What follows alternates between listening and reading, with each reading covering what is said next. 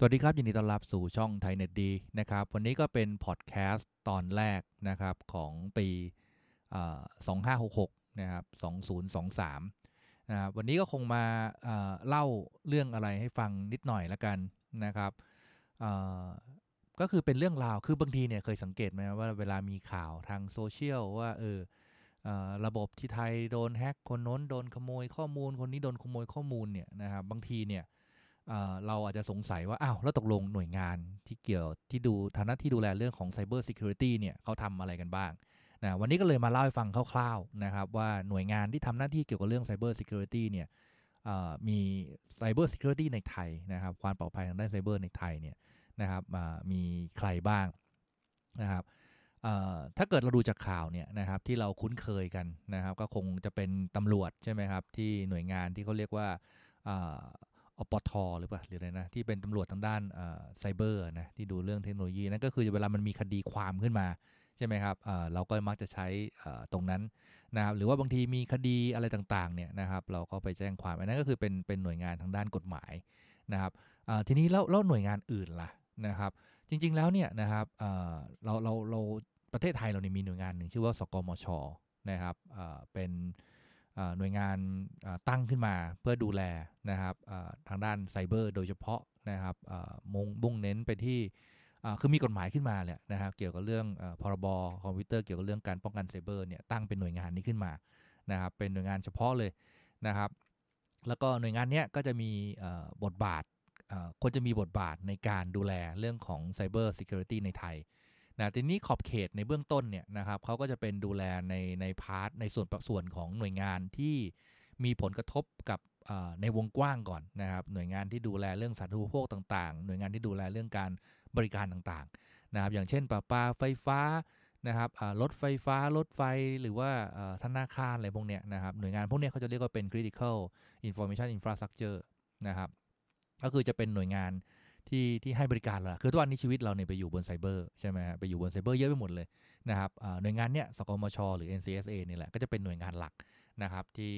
หน่วยงานเนี้ยก็คือจริง ๆ กฎหมายเนี่ยเราเราตั้งเรามีกฎหมายมาสักพักแล้วนะครับตัวหน่วยงานเองเนี่ยนะครับเราก็ยังอายุไม่มากนะครับเข้าใจว่าไม่ไม่น่าจะเกิน 2 ปีนะนะเพราะงั้นตอนนี้เขาก็มาพยายามมีคนมีอะไรนะครับพยายามค่อยๆเริ่มนะถ้าเกิดใครสนใจเนี่ยนะครับเขาก็จะมีเว็บไซต์อยู่นะครับชื่อว่า ncsa.or.th นะครับ ในต่างประเทศเนี่ยเยอะกว่าเราเยอะในมาในจำนวนหน่วยงาน แต่ถ้าเกิดสมมติประเทศใหญ่แน่นอนเขาเยอะกว่าเราเยอะ แต่ในในประเทศที่สเกลคล้ายๆกันเนี่ยนะครับอย่างสิงคโปร์เนี่ยนะครับก็จะเหมือนเรานี่แหละนะครับมีหน่วยงานของเขาก็จะชื่อ CSA นะครับในการดูเรื่องเกี่ยวกับ Cyber Security นะครับกรอบนะอย่างที่เรียนก็คือตอนนี้ NCSA กรอบความรับผิดชอบส่วนใหญ่นี่ก็คือจะเป็นดูแลเรื่อง Cyber Security ให้กับหน่วยงานที่ให้บริการนะครับถ้าเกิดมีปัญหามีอะไรไปก็จะกระทบกับผู้คนในวงกว้าง นะครับที่ผ่านมาเนี่ยนะครับเราเราเราก็มีคณะกรรมการมีมีเรียกว่าอะไรดีเจ้าหน้าที่นะครับบรรจุเข้าไปนะครับใน NCSA ก็ค่อนข้างเยอะนะครับก็ค่อนข้างค่อนข้างเป็นรูปแบบแล้วในสมัยก่อนเนี่ยนะครับก่อนที่จะมีกฎหมายพรบคอมก่อนที่จะมีตัวหน่วยงาน NCSA มาเนี่ยหน่วยงานที่จะเป็น active หน่อยนะครับสมัยโบราณเลยเนี่ยเราก็จะมีหน่วยงานที่จริงๆ ทุกประเทศเนี่ยจะมีหน่วยงานหนึ่งชื่อว่าไทย CERT นะครับที่ว่าที่เรียกว่า CERT นะครับอ่า emergency อ่า computer emergency response team นะครับอย่างของเราก็เรียกว่าไทย CERT นะครับหน่วยงานนี้ก็จะเป็นหน่วยงานกลางที่เป็นคอนคอยประสานงานนะครับต้องเรียนก่อนนะครับว่าการที่ถึงแม้แต่เป็นอเมริกาเองก็เถอะนะครับเวลาหน่วยงานไหนหรือใครเนี่ยนะครับมีปัญหาถูกโจมตีเรื่องไซเบอร์เนี่ยเขาไม่มีงบประมาณที่ไปดูแลทั้งหมดหรอกนะครับเขาไม่สามารถให้หน่วยงานหน่วยงานหนึ่งนะครับมีงบเข้าไปดูแลทุกอย่างได้นะครับมันมันต้องใช้งบมหาศาลแล้วนึกภาพเหมือนตำรวจก็ได้ นะครับตำรวจเนี่ยคิดดูต้องมีทุกพื้นที่เลยนะ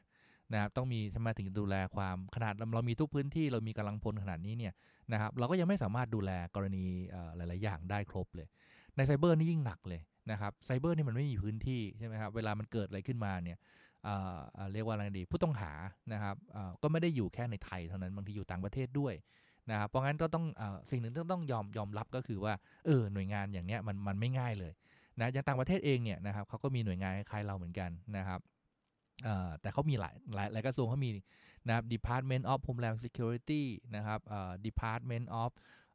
อะไรนะกลุ่มมหาดไทยคล้ายมหาดไทยของเราเนี่ยนะครับเขาก็มีหน่วยงานของเขานะครับดูเรื่องของ Cyber Security แยกกันทำไปนะครับหน่วยงาน NIST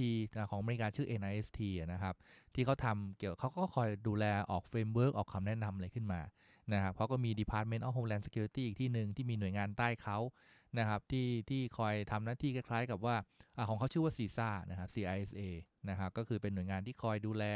นะคอยเตือนคอยอะไรต่างๆเขามีหน่วยงานเยอะมากขนาดมีหน่วยงานเยอะเนี่ยนะครับเขาก็ยังไม่สามารถที่จะเข้าไปคือคือเรามักจะคาดหวังว่าเฮ้ยเวลาเกิดปัญหาขึ้นมาเนี่ยนะครับมีคนเข้าไปแอคทีฟไปช่วยดูแลไปเข้าไปดูแลอะไรแบบนี้หรือเปล่า จริงๆตอนนี้ในในแง่ของภารกิจหนึ่งของ NCSA ในไทยนะครับก็ก็พยายามจะทำอย่างนั้นเหมือนกันนะครับมีการในในขอบเขตในหน้าที่ของเขาเนี่ยนะครับเขาก็มีพูดถึงว่าเออมันต้องมีการคล้ายๆ กับว่าเข้าไปช่วยดูแลให้นะนอกจากการคือเรียกว่า NCSA เราเนี่ยนะครับเป็นการยำหลายฟังก์ชันเยอะมากเลยเข้าไปในหน่วยงานเดียวนะครับ ซึ่งทำไม่ง่ายเลยนะครับทำได้ไม่ง่ายเลยมีภารกิจหลายอย่างมากนะครับไม่ว่าจะเป็น ในแง่ของการให้ความรู้นะครับ การออกคำแนะนำไกด์ไลน์ต่างๆนะครับ การที่คอยเรียกว่ายังไงดีเหมือนคอยกำกับดูแล เรียกว่ากำกับดูแลก็ไม่เชิงหรอกจริงๆจริงมันจะมีอีกเลเวลหนึ่งก่อนนะครับ ในหน่วยงานพวกนี้เขาจะมีหน่วยงานที่ทำหน้าที่ในการกำกับดูแลนะครับอย่างกลุ่มที่เป็นธนาคารก็มีทปท อย่างตลาดหลักทรัพย์ก็มีกลตอะไรพวกนี้ พวกนี้ก็คือจะเป็นเรียกว่าเป็น regulator หรือว่าเป็นผู้กำกับดูแลนะครับเรื่องของไซเบอร์นี่ก็เป็นส่วนหนึ่งที่ทางนี้เข้าไปดูเหมือนกันนะเพราะนั่นคือมันก็จะมีเป็นชั้นๆอยู่แหละนะครับ แล้วก็อย่างบางหน่วยงานนะครับ ที่อาจจะไม่มีศักยภาพพอ ถ้าเกิดมีปัญหาเนี่ยทาง NCSA เขาก็เตรียมไว้นะเท่าที่ผมเห็นในในภารกิจหนึ่งที่เขาเขากำหนดไว้ก็คือก็ก็เขาสามารถเข้าไปช่วยเป็นกรณีกรณีไปเหมือนกัน นะครับเวลาเกิดมีปัญหาเกิดการโจมตีขึ้นมาอย่างเงี้ยนะครับเขาก็สามารถเข้าไปช่วยดูแลอย่างนี้ได้นะครับ ภารกิจของเขาเนี่ยตอนนี้เข้าใจว่าก็คือเนื่องจากเขายังเพิ่งเริ่มต้นกันนะครับ ยังไม่ค่อยเยอะเท่าไหร่นะตอนนี้มีประกาศต่างๆเนี่ยออกมาเยอะไปหมดแล้วนะครับ เรียกว่าตอนนี้ในแง่ของกฎหมายเนี่ยน่าจะพร้อมเกือบหมดแล้วนะครับ เกือบหมดแล้ว นะครับที่ต้องรอต่อไปเนี่ยจะเป็นเรื่องของงบประมาณนะครับ ว่างบประมาณที่ออกมาเนี่ยนะครับมันจะมีเท่าไหร่เขาจะไปทำอะไรได้บ้างนะครับภารกิจส่วนใหญ่ตั้งแต่เริ่มตั้งมาเนี่ยนะครับก็จะเห็นว่าเออเขาก็ก็ถูกนะนะสิ่งที่เขาทำก็คือหนึ่งก็คือพยายามเรียกว่าไงดีจัดอบรมนะครับ จัดฝึกอบรมจัดอะไรต่างๆนะครับ ให้ให้ในแง่ของ ผู้ใช้ที่เป็นหน่วยงานภาครัฐ หรือหน่วยงานที่เป็นสาธารณูปโภคที่สำคัญอะไรพวกนี้นะครับเข้ามานะครับมีการให้รางวัลนะครับมีมีอวอร์ดเหมือนกันนะไทยแบนด์ไทยแลนด์ไซเบอร์ซิเคียวริตี้เอ็กซ์เลนต์ awardนะครับมีมีรางวัลเหมือนกันนะครับว่ามีมีหน่วยงานไหนนะครับได้ได้มีการทำนะครับทำได้ได้ค่อนข้างเข้ามาตรฐานนะครับก็จะได้เป็นได้ได้สูงกว่ามาตรฐานหรืออะไรประมาณนี้นะครับมีการทำ มีการ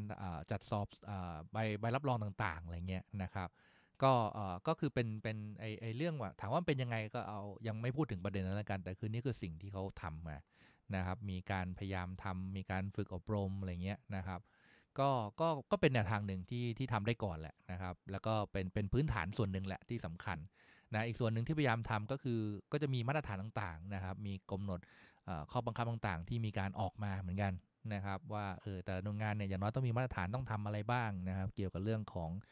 cybersecurity พวกเนี้ยเท่าที่ดูในในภารกิจของเขาเนี่ยในอนาคตนะครับเขาก็จะมีการขยายไปถึงการการเฝ้าระวังการเฝ้าดูอะไรอย่างนี้ด้วยนะครับ อันนี้ก็จะเป็นบทบาท อย่าอย่าไปมองว่ามันทับซ้อนกับส่วนของ DES นะกระทรวงดิจิทัลเพื่อเศรษฐกิจและสังคมเนี่ยเขาก็จะมีอีกภารกิจหนึ่งนะครับ แต่ก็คือเดี๋ยวมันคงมีภาพที่เคลียร์คัตกันแหละนะครับ เคลียร์กันชัดเจนว่าใครทำอะไรบ้างอันนี้ผมไม่แน่ใจเหมือนกัน แต่ก็คือตอนนี้ถ้าเกิดเราเข้าไปดูในเว็บไซต์ของสกมชเนี่ยนะครับเขาก็จะพูดถึงเรื่องร่างต่างๆนะครับ พูดถึงเรื่องประกาศต่างๆนะครับ ก็มีประกาศมาหลายฉบับแล้วล่ะนะครับ ว่าเขาเป็นใครมีหน้าที่อะไรนะครับ มีในแง่ที่ว่าขอบเขตนะครับแล้วก็มีรวมถึงการแนวทางปฏิบัตินะครับ มีการประกาศไปในแง่ของแนวทางปฏิบัติมานะครับไอเรื่องพวกนี้ต่างประเทศเขาก็มีหมดแล้วล่ะนะครับ มี